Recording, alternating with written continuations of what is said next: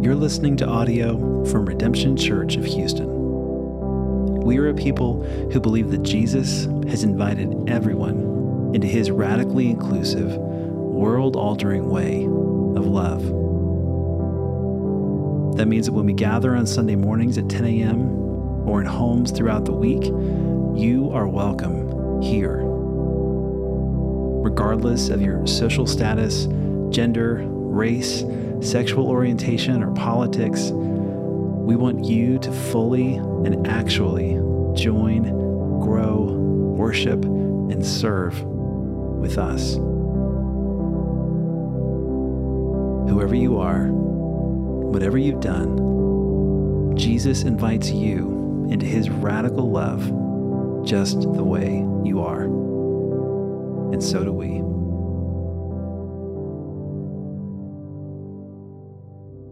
It is not God's ideal. Right? To, to, to, say it another way, when we get into the kingdom of God, we're not going to be stoning to death our disobedient children and various other sorts of things. And we see this in the law itself, as Deuteronomy is a repetition of the laws given in Exodus. So, literally, Deuteronomy means like the second law. And so the, the story goes their uh, Israelites are freed from Egypt. They then go out into the desert. They're supposed to follow Yahweh into the promised land. And, and the book of Deuteronomy tells you at the very beginning this was an 11 day journey. And here we are in the book of Deuteronomy 40 years later. So, you know, something has gone terribly wrong. 11 day journey. Meanwhile, 40 years later, here we are, still outside of the land, waiting to go in. And so here, Moses, who is also not going to be able to go into the land, stands on the outside of the Jordan, looking out into the land, and he stands before the people and he gives them the law a second time. This is the Deuteronomy, the second giving of the law. Now, what we miss completely as modern readers is we read Deuteronomy and Leviticus and Numbers and some of the law codes in Exodus as like constitutions or like this book that they had that they would go refer to as like, oh yeah, let's go check the law. I don't know, let me see, what does it say? But in reality, Deuteronomy is a narrative. Deuteronomy, the book of Deuteronomy, the law, the Torah from Genesis to Deuteronomy, which is what the law actually means, it's not just the laws, it's Genesis to Deuteronomy, is a narrative. It is a story. And so the question is not, hey, what are the laws that we can pull out of the story and apply to our lives? The question is, what's the moral of the story? What is the narrator trying to get across? What are they trying to say? And so at the beginning of this, what Moses does is he stands outside, gives the law a second time, and the narrator places you, the reader, inside of the land, in the future. And so we are, as the reader, looking back on what Moses proclaimed to that people who were outside of the land. And we are invited into that in a way that, like, the narrator does this really beautiful work of knitting us together into the story of the people of Israel. And so, the way that they'll do this is he'll do some funny things with the pronouns. And so he'll say, Hey, your fathers back on Mount Sinai, they did this, and you did it too. And so the you then is like this second generation about to go into the land. And what's happening is the narrative is inviting the you, the me, the reader, into that second generation for per- perpetuity. Don't be like your fathers. Act differently, behave differently. And so, what do I mean when I say that the law code is God's concession? God's ideal for all of creation is Genesis chapters 1 and 2. It is a good humanity living in a good world, spreading blessing and flourishing throughout a good creation. That is the ideal. What God is now doing is He is conceding the fact that, okay, the ideal is gone and we're going to one day get it back, but until then, how am I going to deal with these people? And so He will uh, humble Himself and deal with them in various ways that are not what God would ideally do, but in dealing with sinful humanity, He's going to concede and do anyways. And so, in this land of violence and empire, how is it that God is going to invite this people to live? And this is exactly what Jesus himself does when he interprets the law. So Jesus is asked a question about divorce. Y'all remember this part of the story? Right, so Jesus is hanging out, some people come up, roll up on him. Hey, what do we do about divorce? And there's like this, this historic teaching that rabbis have like interpreted this law and what do we do about divorce over and over and over again. And they're essentially asking Jesus, like, which side of this are you on? Who's right? Which school of thought is the correct interpretation of this law? And what does Jesus do? He goes back to Genesis and he quotes from chapter one, then he quotes from chapter two. So you get these two creation accounts. He quotes from the first one, then he quotes from the second one, and he says, That was the ideal. And then he says, But because of your hardness of heart, Moses permits you to get a divorce. And so, like, implanted in that, and if you go and you read Deuteronomy, it does not say, Hey, because of your hardness of heart, you're gonna have, you're gonna be able to get a divorce. It says, no, when you divorce someone, here's how you ought to do it. So, what Jesus is doing, he is saying, no, no, no, that's not the ideal. But because I know that we don't live in an ideal world and you are not an ideal people, when it happens, here's how you ought to go about doing it. This is the concession idea that we're talking about. so, Jesus shows us that the law in Deuteronomy is a concession rather than the ideal. And so, how does the law actually work? Okay, we, we good? Because I know I'm like, I really am out on a limb this morning. Like, we're going to spend our Sunday morning talking about law codes. Are we, are we tracking so far? Y'all seem super engaged, but I also know all the coffee was drink, drunk, drinking, drinking. So that's probably part of it. Y'all are like, yes, we've always wanted to like an hour on Deuteronomy. This is great. So how does the law actually work? All right, it's a narrative, and this is this is actually revolutionary for how you can understand it. Because the narrative in Deuteronomy is actually playing off the narrative in Numbers, which is playing off the narrative in Leviticus, which is playing off of Exodus, which is playing off of Genesis. And the narrator is the same narrator throughout the entire Hebrew Bible. And the narrator will pop in and say some things and give you and tell the story in a certain way that, like, if we are living in 2023, it is the Marvel universe and you're going to have Easter eggs and you're going to have callbacks. And all of that is meant to paint this picture of like, oh, I see like the reality underneath the story. And as modern readers, we want to know the history on the story. But what the story is actually doing is it's like, no, no, no, ignore the history, or at least like, I'm going to use the history to get to the reality underneath the surface that actually really matters. It's the theology that it tries to communicate. And so, what does Deuteronomy do? It takes us back to Genesis over and over and over again in very different ways. And that for the people to be truly righteous, they are not meant to just simply rotely follow the law. Hey, it says this, so I won't do it, I'm good. But they're supposed to, right? This is Psalm chapter 1, Psalm uh, 119. They're to take the law, right, which again is the first five books, and they're to meditate on it. One of the laws is the king of Israel. Hey, you're not supposed to have a king, but when you do, because, right, again, concession, that king is to write his own law and he's take it and he's going to read it in the morning, he's going to read it at night, and he's going to meditate on it over and over and over and over again. Not so that he has memorized all of the do's and don'ts, but so that he can become someone like Solomon who's, when faced with an issue that is not in the law, has the wisdom and the ability to, to sort the issue out, bring peace to the issue, bring uh, shalom into the issue without necessarily following the law. You smell what I'm stepping in? Okay? So the, the law was not a, they didn't understand it as something that they were just going to like read it, understand it, follow it. There's tons of stuff that's not in there, and there's tons of stuff that's in there that they wouldn't do because no one's dragging their kid out and murdering them when you tell them to brush their teeth and they don't brush their teeth. Like, that's just not how they did it. Because also in the law is hey, your God is a merciful God for thousands of generations. You ought to also be merciful. They would have understood this as they enacted the law. It's also why they bring judges in, which we'll talk about in a couple of weeks. That goes really well. That's sarcasm. They bring judges in who are supposed to meditate on this law and then kind of like help the people live into it as well. And so, what is it that this law actually says? It's what we've been saying over and over and over again for the last several weeks. There are two ways in life there's a way of life, and there's a way of death. There's a way in life that leads to blessing, and there's a way in life that leads to cursing. There's a way in life that is filled with grace, and there's a way in life that's filled with violence. And if you follow Yahweh, He will invite you into this way of life.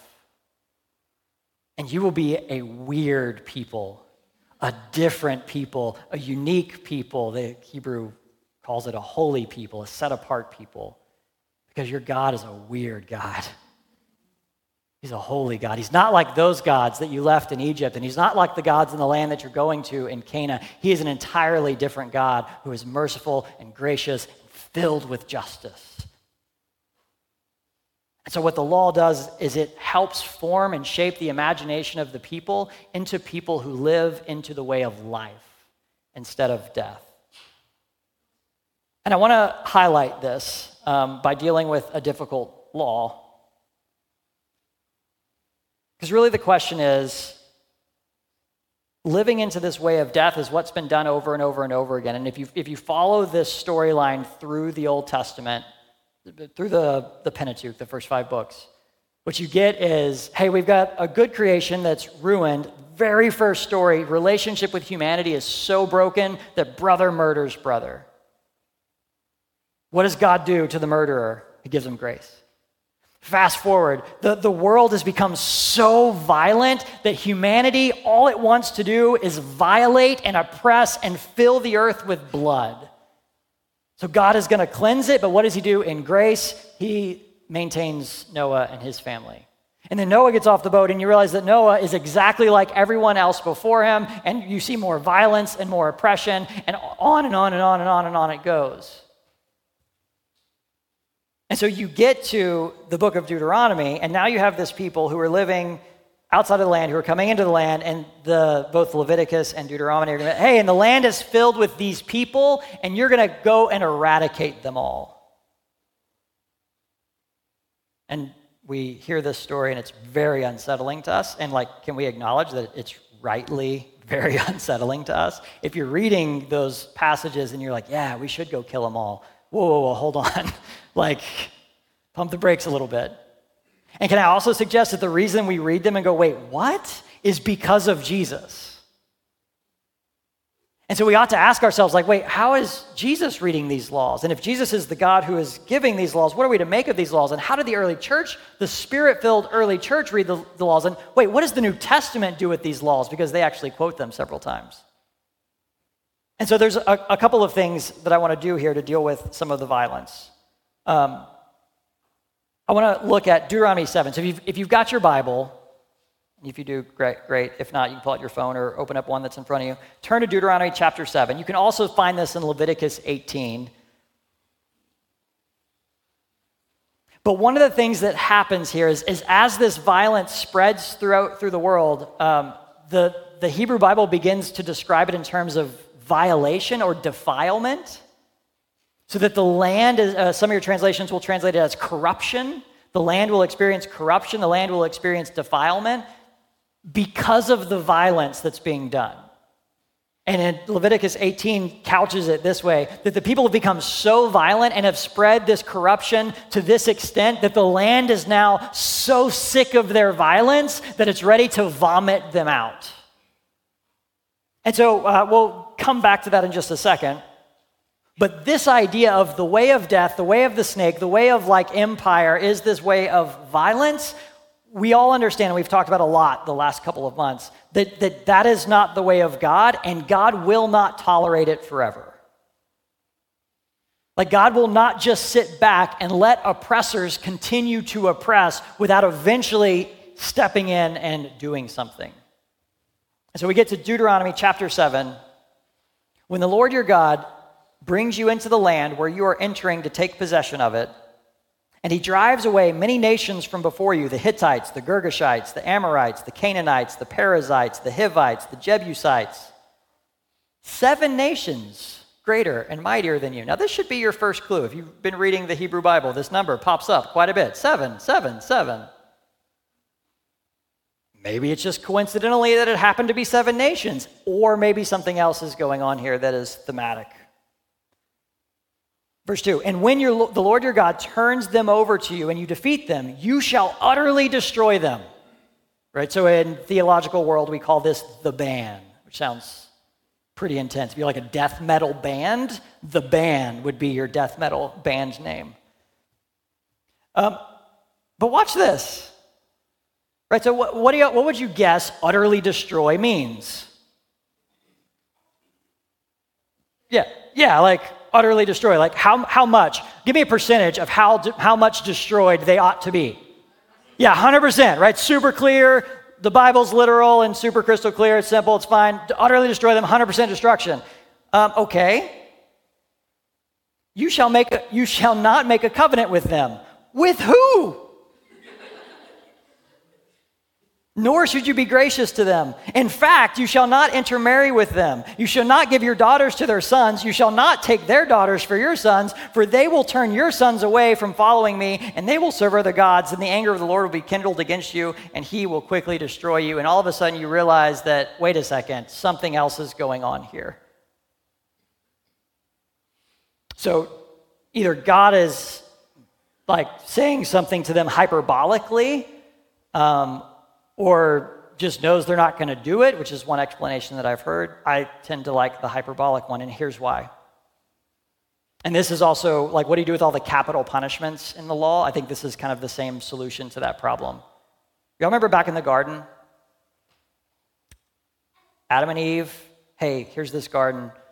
I've given you all of these trees. Eat from them, enjoy them. But this one tree, don't eat. Because what? On the day you eat from it, you will die. Last time I checked, that's a capital punishment. On the day you eat of it, you will be utterly destroyed. Are Adam and Eve utterly destroyed on the day they eat from it? Do they die on the day they eat from it? Well, spiritually, they, right, right, absolutely, I get that. But like, do they actually die on the day that they eat from it? No, it's like 786 years later or something like that. Because God is a merciful and a gracious and a patient God, giving mercy and grace to thousands of generations. And so when we read things like, go in and utterly destroy them, um, one, we read this in the context of the Pentateuch, which has suggested that these people have been doing some pretty awful things for hundreds and hundreds and hundreds and hundreds and hundreds of years. And that God, much like in the flood narrative, is going to use violence to interrupt their violence. But then, two, this is not genocide because these are the same people that you're not supposed to make a covenant with and you're not supposed to intermarry with. And Israel will, by the way, because they're awesome and they listen all the time. That's right. So, this is not as straightforward and as simple. And I know that's still complicated in so many different ways. Um, but I want to just introduce us to that. I want to read a couple of quotes here on violence because I think this is important for us to understand this idea of God's condescension and concession. And we think about the salvation of the world here, right? That, that the single act of redemption itself is a violent act, not from God. And yet, God uses the violent act to redeem the entire world. And like if that can be our framework for coming back and, and putting this on how we read these stories, I think that alone could be really helpful. But if there were no human violence, there would not be divine violence. God is not just in God's character a violent deity, which is an extreme contrast to the ancient Near Eastern gods, who were war gods and violent and mongerers of various kinds. And so uh, there's a great article out there by a guy named Terence E. Uh, Fretheim. Um, I can maybe link it, or if you're interested, you can email me. I'll send it to you. It was great, easy to read. It's like seven pages long, super fantastic. But he says this God's use of violence, inevitable in a violent world, is intended to subvert human violence in order to bring the creation along to a point where violence is no more. So I want to be like super clear here. This is not God saying, oh, no, no, no, violence is cool sometimes. This is God saying, no, no, violence is always awful, but the world is so awful, and I refuse to not like work in and with humanity so that I, sometimes in like just cornered him, like, I guess we're going to have to deal with violence here. Walter Brueggemann, a, a great pacifist, Old Testament professor. Like he is just a wise, fantastic human being. We would accuse him of, of or, some people would accuse him of being like liberal and woke and yada, yada, yada. He, even he says this It's likely that the violence assigned to Yahweh is to be understood as counter violence, which functions primarily as a critical principle in order to undermine and destabilize humanity's ongoing violence.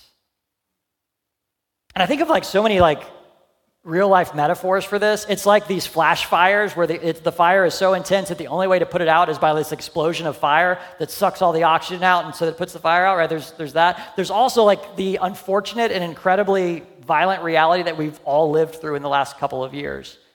Where in two instances we've had uh, mass shootings, and in one we've criticized the police for not going in and using violence to stop more violence from happening in a school. In the other, we uh, heard of or saw video of officers quickly going in and unfortunately and violently putting down a shooter as they were in the act of trying to kill more innocent people.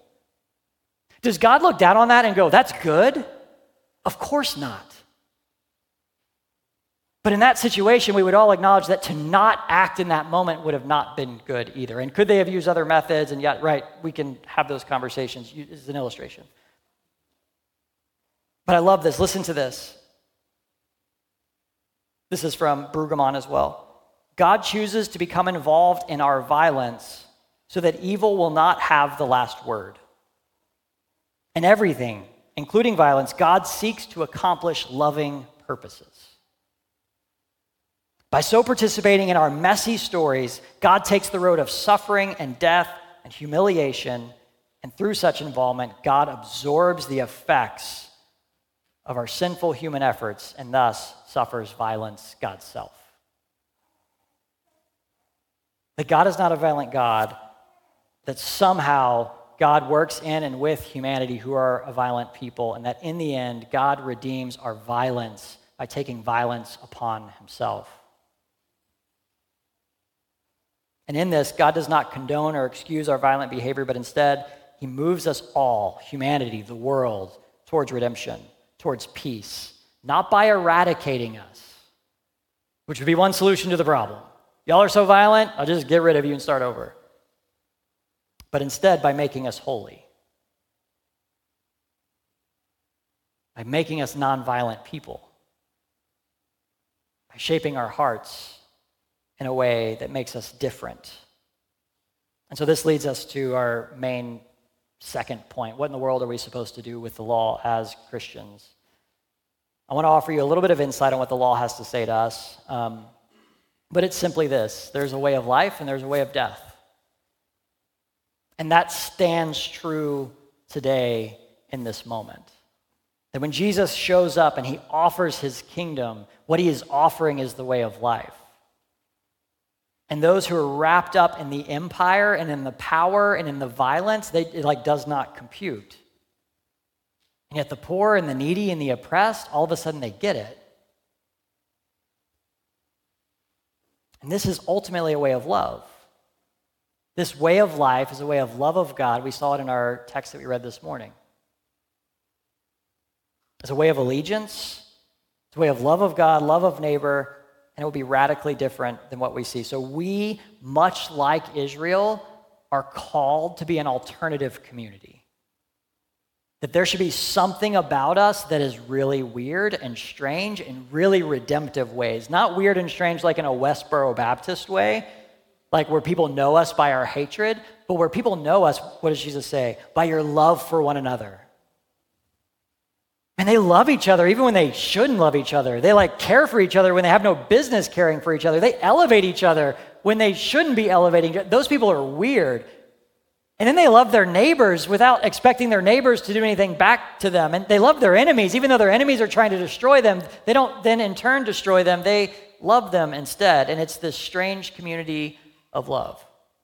And so, what the New Testament authors do is they take all this language of violence and they turn it upon this uh, nature, this fleshly nature that lives in accordance with this world of violence. And they say, You want to conquest something, you want to put something to death, put to death your flesh. Conquer your flesh. Right, and that is just a, that's not like the physical body. That is the, the theological word where they're importing all of this, the way of violence, into the world. And so loving God and choosing life is always going to be contextualized. Like, I wish we could just give you some rules of, like, hey, here's, here's what you need to do. Uh, but that's not how this works. Our God is a relational God, and what we have to do day in and day out is show up and be present and ask the question of God, what, what do you need from me today? How can I best love you and love my neighbor today? And in, in some cases, that might look different than it did the day before. But ultimately, it means that we're going to give our allegiance to a different set of values. And one of the, the, the core pieces of this is taking ourselves out of the center and putting Jesus there. Not because Jesus demands it, but because when we do, somehow we find life.